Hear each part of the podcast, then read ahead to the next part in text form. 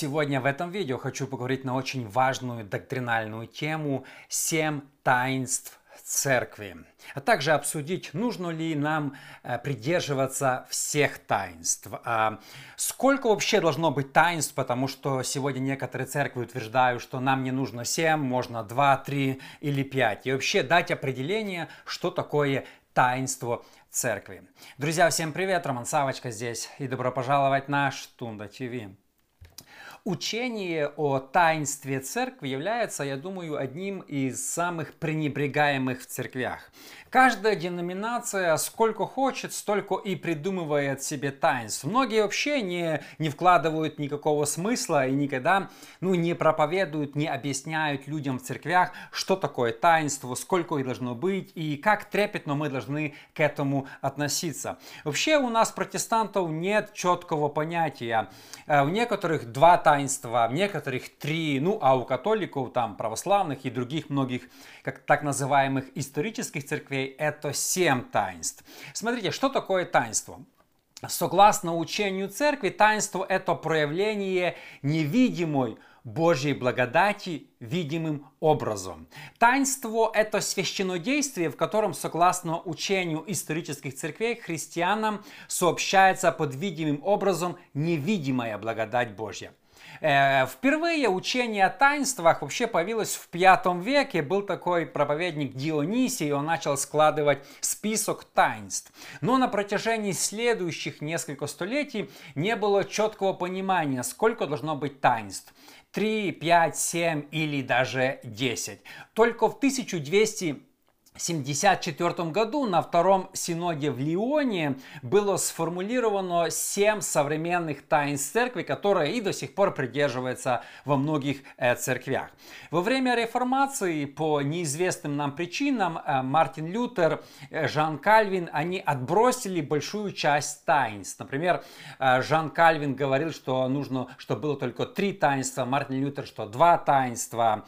Э, но что нам сегодня современным христианам христианам делать? Сколько таинств нужно придерживаться? Насколько важно придерживаться их вообще или нет? Потому что существуют некоторые церкви, такие там как молокане или квакеры, армия спасения, которые вообще откидают все таинства, даже водное крещение и причастие. Они говорят, вообще ничего не нужно и не принимают этого.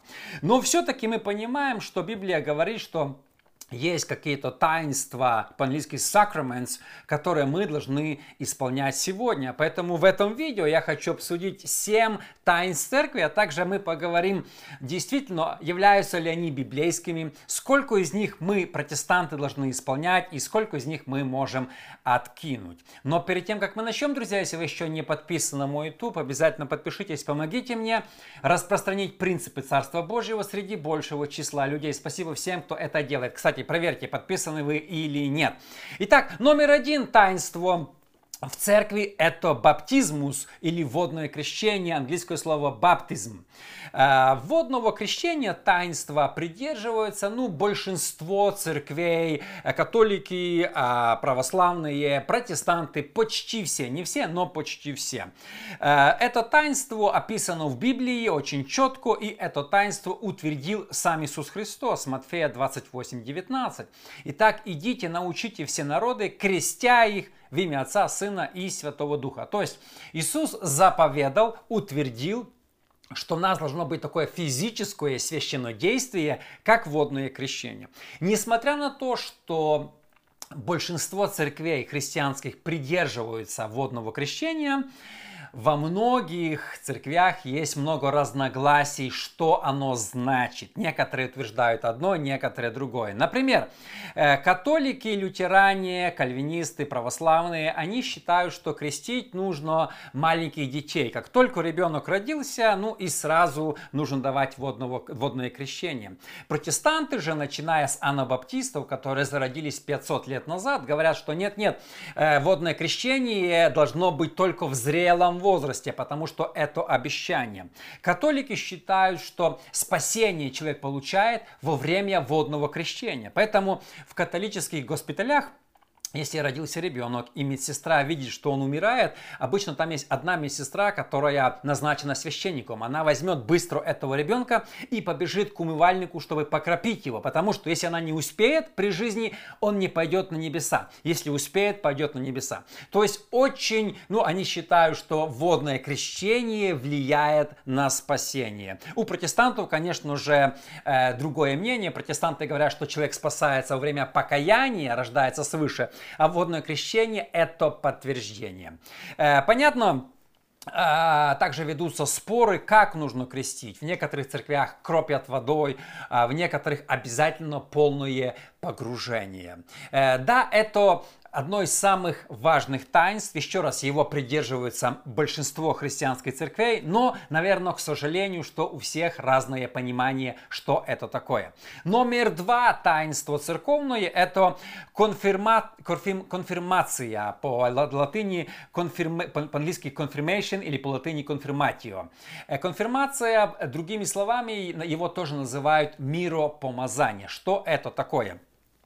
Смотрите, из-за того, что католики, ну и православные, они не крестят маленьких детей, когда они рождаются, то когда человек вырастает в подростковом возрасте, они имеют конфирмацию или таинство подтверждения. Ребенка ведут в церковь, где его мажут елеем, и он там подтверждает свою веру. Его мажут елеем, и обычно это делают от семи до восемнадцати лет. Это подтверждение, что я буду верить Богу. У протестантов абсолютно отсутствует э, таинство конфирмации, потому что большинство протестантов, пятидесятники, баптисты, харизматы, они крестят только в зрелом возрасте. Поэтому конфирмация, подтверждение – это крещение водное. Еще раз, католики крестят маленьких детей, за их крестят родители, а не сами дети. А уже ребенок сам в подростковом возрасте должен решить, что он подтверждает таинство конфирмации. Эта традиция взята католической церкви, церкви из иудаизма. Там есть похожее бар-мицва, когда идет подтверждение для мальчиков. И еще католики говорят, что таинство конфирмации может получить только крещеный человек. Некрещеному нельзя принимать таинство конфирмации. Сразу хочу отметить, что в Библии абсолютно ничего не говорится о таинстве конфирмации. Нету ни одного стиха. Эта теория построена на том, что ну вот мы крестили детей, а теперь нужно им подтверждение. Вот давайте мы сделаем э, подтверждение. Поэтому у протестантов нету вообще таинства конфирмации, есть водное крещение. Ну а маленьких детей протестанты в большинстве есть такая молитва посвящения, молитва благословения. Как только ребенок рождается, его несут в церковь и за него молятся, а уже в зрелом возрасте он идет э, в церковь и заключает водный завет с Богом. Номер три э, таинство церкви – это Евхаристия или причастие, мы называем его также хлебопреломление. Э, Снова-таки хлебопреломление, второе, наверное, по значимости и по популя- популярности таинства, его придерживаются практически все церкви, кроме Армии Спасения, там, Молокан и Квакеров. В всех церквях есть э, хлебопреломление. Но опять-таки, как и с водным крещением, у всех церквей разное понимание, что означает хлебопреломление, кто имеет право участвовать, кто имеет право его разносить. Я снимал несколько видео, вы можете найти, о хлебопреломлении, что это такое и какое отличие э, одной церкви от другой. Я приведу буквально сжато несколько отличий. Первое. Католики верят, что во время причастия, когда священник помолился за хлеб и вино, хлеб и вино превращаются в физическое тело и кровь Иисуса Христа. И когда человек кушает причастие, он духовно растет, духовно питается, потому что он физически кушает плоть и кровь Иисуса Христа. Во времена Реформации эта теория была заменена другими. Кальвин предложил теорию духовного присутствия, что человек, когда принимает причастие, он духовно кушает плоть и пьет кровь Иисуса Христа. Цвингли выдвинул новую теорию, которую он назвал мемориализм или теория воспоминаний. Цвингли утверждал, что Христос не присутствует ни физически, ни духовно. Когда мы принимаем преломление, мы просто воспоминаем это воспоминание страданий Иисуса. Это нету ничего особенного, это воспоминание. И сегодня большинство протестантов, я бы сказал, наверное, к сожалению, они легкомысленно относятся к причастию, разносят грубо порядка, преподают тоже, кто попало, и нету такого, ну, трепетного отношения. Хотя Павел говорит, что если кто из вас неправильно принимает, недостойно, многие болеют и даже умирают. То есть есть очень, ну, серьезные, серьезные последствия. Поэтому я думаю, что нам, протестантам, стоит пересмотреть свое отношение к причастию. Еще раз, я снимал несколько видео об этом. Номер четыре, таинство церкви, это... как его произнести, penance по-английски, по-латыни они называют pointentia, э, или э, исповедь священнику, penance, имеет другое название покаяние. Что это такое? Э, в католической церкви обязательное исповедание священнику хотя бы раз в год, чтобы было прощение грехов. Для чего? Они это сделали, потому что у них есть такая теория, которая называется in persona Christi. Э, э, священник – это представитель Христа на земле. Теперь, когда простой человек, прихожанин, идет к священнику, то священник слушает его исповедь и после этого прощает его грехи от имени Иисуса. Другими словами, католики верят, что священники наделены особенным статусом. У них есть теория священства и мирания. Стих, на который они ссылаются, Иоанна двадцать, двадцать три. «Кому просите грехи, тому простятся, на ком оставите, на том останутся». Поэтому исповедание для священников очень важно. Вы увидите в любой католической церкви исповедальни для, ну, такие стоят будочки, исповедальни, куда приходят люди для исповедания.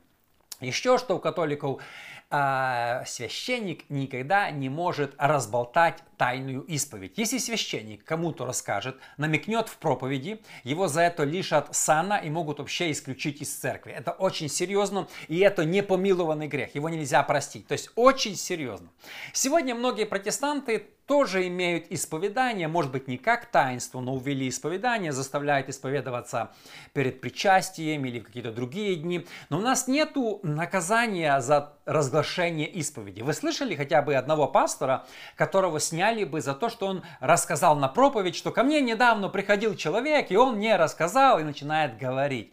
И сегодня у нас мы хотим таинства, но не хотим ответственности. Кстати, в Библии нету вообще учение о тайном исповедании священников. От слова ноль. Есть один стих, это Иакова пять, шестнадцать. «Признавайтесь друг пред другом в проступках и молитесь друг за друга».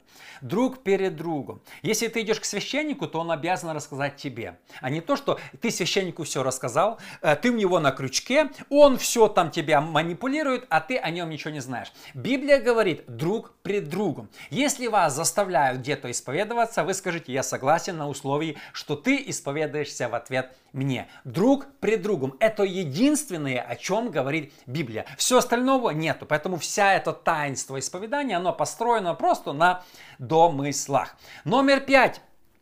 Анкшен называется, или миропомазание больных. Мазать миром больных. Я прочитаю главный стих, на который они ссылаются, Иакова пять, четырнадцать. «Болен ли кто из вас, пусть призовет пресвитеров церкви, и пусть помолятся над ним, помазав его елеем во имя Господне». Помазание больных елеем. Но здесь, друзья, мы абсолютно по-разному смотрим, чем католики. Протестанты используют этот стих, что если человек болен, помазал его елеем, и человек получит исцеление. Католики же по-другому видят этот стих. Они говорят, что этот стих говорит о помазании, приготовлении к отшествию. Сейчас объясню. Таинство миропомазания – это молитва за людей, которые больны и при смерти. Например, если католик чувствует, что он сильно больной и он скоро умрет, то в госпиталь он зовет священника, который мажет его елеем на основании этого стиха, но не для исцеления, а для приготовления и отпущения грехов. написано, если совершил какие-то грехи, то простятся. Это миропомазание у католиков таинство не для исцеления, а приготовления к вечной жизни. Это обязательно. Я не знаю, что в тех случаях, когда ну, где-то человек невозможно позвать священника, может кто-то другой, но обычно это таинство, когда человек умирает, чтобы его помазали елеем, чтобы он перешел, чтобы Бог его принял на небеса. Они утверждают, что Иисус тоже был помазан, его помазали перед тем, как положили в гроб. Ну, помазание Иисуса имело совершенно другое значение, когда эти даже купили, Мария Магдалина, купили они эти миропомазания, это было совсем другое, чем сейчас у католиков эта доктрина. Поэтому этот стих, ну, из Иакова, ну, он как-то, интересно они его видят, но я думаю, он не говорит о том, что нам нужно мазать людей, которые уходят. Конечно, в некоторых церквях протестантских практикуют, что когда человек умирает, приходит пастор, человек кается, рассказывает грехи, готовят его, ну, не мажут елеем. Может быть, кто-то мажет, я об этом не слышал. Номер шесть. Таинство – это ордо. Рукоположение священников или таинство священия. Рукоположение, ордо, ordinance.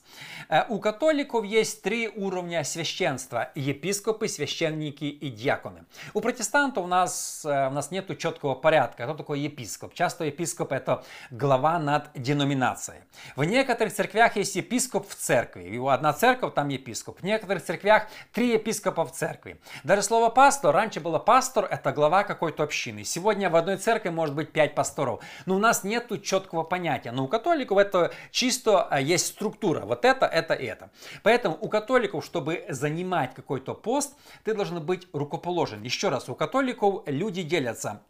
Священство, они рукоположены, и миряне. Есть много таинств, много вещей, которые может совершать только рукоположенный священник, а простому человеку не разрешается их совершать. Это взято, конечно, с Старого Завета, что некоторые вещи нужно э, рукоположение. Например, разносить причастие только рукоположенный священник, слы, а принимать исповедание только рукоположенный, мазать елеем, крестить людей. Ну, в основном все таинства делает рукоположенный священник. В протестантов, конечно же, есть рукоположение на пастора, на диакона, но рукоположение не имеет, я думаю, четкого обозначения, что это такое. Часто э, причастие разносит вообще грубо порядка, да, там нерукоположенные, э, проповедуют нерукоположенные, мы верим в теорию царственного священства. Ну, венчают чаще всего рукоположенные, и то могут повенчать и нерукоположенные. То есть нету разграничения, для чего рукоположение, и вообще Мартин Лютер отменил таинство рукоположения, хотя продолжают дальше рукополагать. Я думаю, что, наверное, стоит нам вернуть все-таки рукоположение как таинство, но нужно четко объяснить, какие ну, правила, какие у него привилегии, что он должен делать, что надо, чтобы делал рукоположенный, что может делать простой человек. У нас снова нету никаких четких границ, хотя рукоположение присутствует. И номер семь таинства церкви – это метрано, метрамониум, или бракосочетанство, таинство брака. Здесь хочу остановиться подробно. У католиков это таинство, у протестантов, к сожалению, к сожалению, нет. И я хочу, постоянно говорю, что мы должны вернуть статус таинства бракосочетанию. Смотрите, католики верят, что метра, метримониум это таинство, поэтому таинство нельзя нарушать. Например, вы не нарушаете водное крещение. Когда вы приняли водное крещение, вы к этому свято относитесь, и никто не начнет там нарушать водное крещение, говорит, я все разрываю отношения с Богом. Поэтому католики говорят, что когда священник рукоположил, когда священник обвенчал пару, то они не имеют права развестись ни при каких обстоятельствах. Может, кто из вас не знает, но у католиков ноль разводов. Там нету вообще разводов. Развод запрещено по одной причине, что э, бракосочетание – это таинство. Вас сочетали на небесах. Ваш брак будет на небесах. Ну, мы знаем, что в истории церкви много католиков, монархов разводились. Как? Они придумали хитрое правило, что люди идут на церковный суд, и они отменяют первый брак, женятся второй раз, но это считается первый брак, а не второй. То есть у католиков ни у кого нету второго брака. Там, в каком ты браке? Втором, третьем. Там такого нету. Они в первом браке, даже если они до этого имели другой брак. Потому что они считают, что есть только один брак, а тот первый брак был совершен по ошибке. Человек доказывает, что это была ошибка. Оказывается, Бог их тогда не сочетал, а сейчас сочетает по-настоящему. Ну, это понятно, что это они уже как пытаются выкрутиться, мы не должны идти этим путем, но все-таки я считаю, что очень важно увести таинство сочетания. Смотрите, Иисус его утвердил, как и таинство крещения. Матфея девятнадцать шесть. Итак, что Бог сочетал, бракосочетание, того человек, да, не разлучает. Иисус сказал, что это таинство, Иисус показал важность. И я думаю, что Мартин Лютер и Кальвин зря отменили статус таинства в бракосочетании. Если мы, как протестанты, баптисты, пятидесятники, харизматы, снова верили, что это свято, что ты не можешь нарушить или пренебрежительно относиться как к причастию, водному крещению, рукоположению, также и к бракосочетанию, сочетанию. Если бракосочетание не таинство, зачем тогда мы идем в церковь и венчаемся? Пошел в ЗАГС и расписался. Ну, э, я уже много раз рассказывал, что я был э, расписан официально, мне нужно было делать документы где-то за недели три до бракосочетания. Но мы э, с моей будущей женой после росписи в ЗАГСе не жили вместе, как муж и жена, потому что я считаю, что э, мы становимся муж и жена после бракосочетания. Для меня это таинство. И многие сегодня в церковь приходят, чтобы Бог их благословил, а когда они разводятся, они идут просто в ЗАГС. Смотрите, этого недостаточно. Если христианская пара, которая которая была сочетана в церкви и хочет развестись, она должна прийти к пастору перед всей церковью, что пастор их развенчал. Потому что если пастор сочетал, пастор должен развенчать вас назад. Позвать снова Бога и сказать: Бог, ты благословил эту пару, соединил, а теперь рассоедини ее. Они не хотят вместе жить, они уже ненавидят друг друга, например. Но никто так не делает.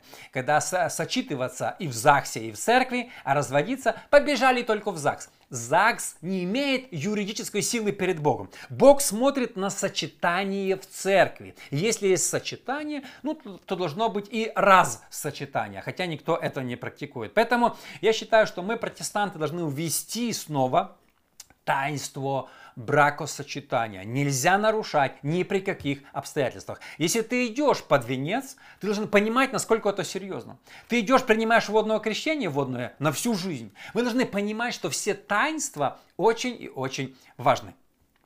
Поэтому, друзья, подытаживая, многие, конечно, протестанты отменили некоторые таинства, правильно сделали, такие как елея помазание перед смертью, конфирмация, потому что они не говорятся в Библии. Некоторые протестанты добавили другие таинства, например, в некоторых таинство омывать ноги, в некоторых адвентистов, пятидесятников, не всех, воровнаевцев, например, в некоторых молитва посвящения за детей. Я считаю, это тоже должно быть таинством, я об этом снимал видео, что когда рождается ребенок, его приносят в церковь и благословляет пастор и молится вся церковь. Это молитва посвящения, как посвятили Иисуса, Иосиф и Мария. И теперь он защищен, живет под Богом до водного крещения. После водного крещения человек уже сам заключает завет с Богом, и он уже в завете с Богом лично. До этого над ним действует молитва благословения или посвящения. Поэтому мы должны также, я думаю, усилить важность таинств, дать четкие определения, сколько таинств. В каждой церкви свои цифры. Почему мы не можем составить, что у нас, протестантов, например, пять таинств, да? Там э, водное крещение, причастие, э, рукоположение, то же самое, э, водное крещение и, конечно же, э, бракосочетание. Друзья, спасибо всем, кто сегодня смотрел это видео. Если оно вам показалось полезным, пожалуйста, поделитесь с другими. Увидимся с вами в следующий раз.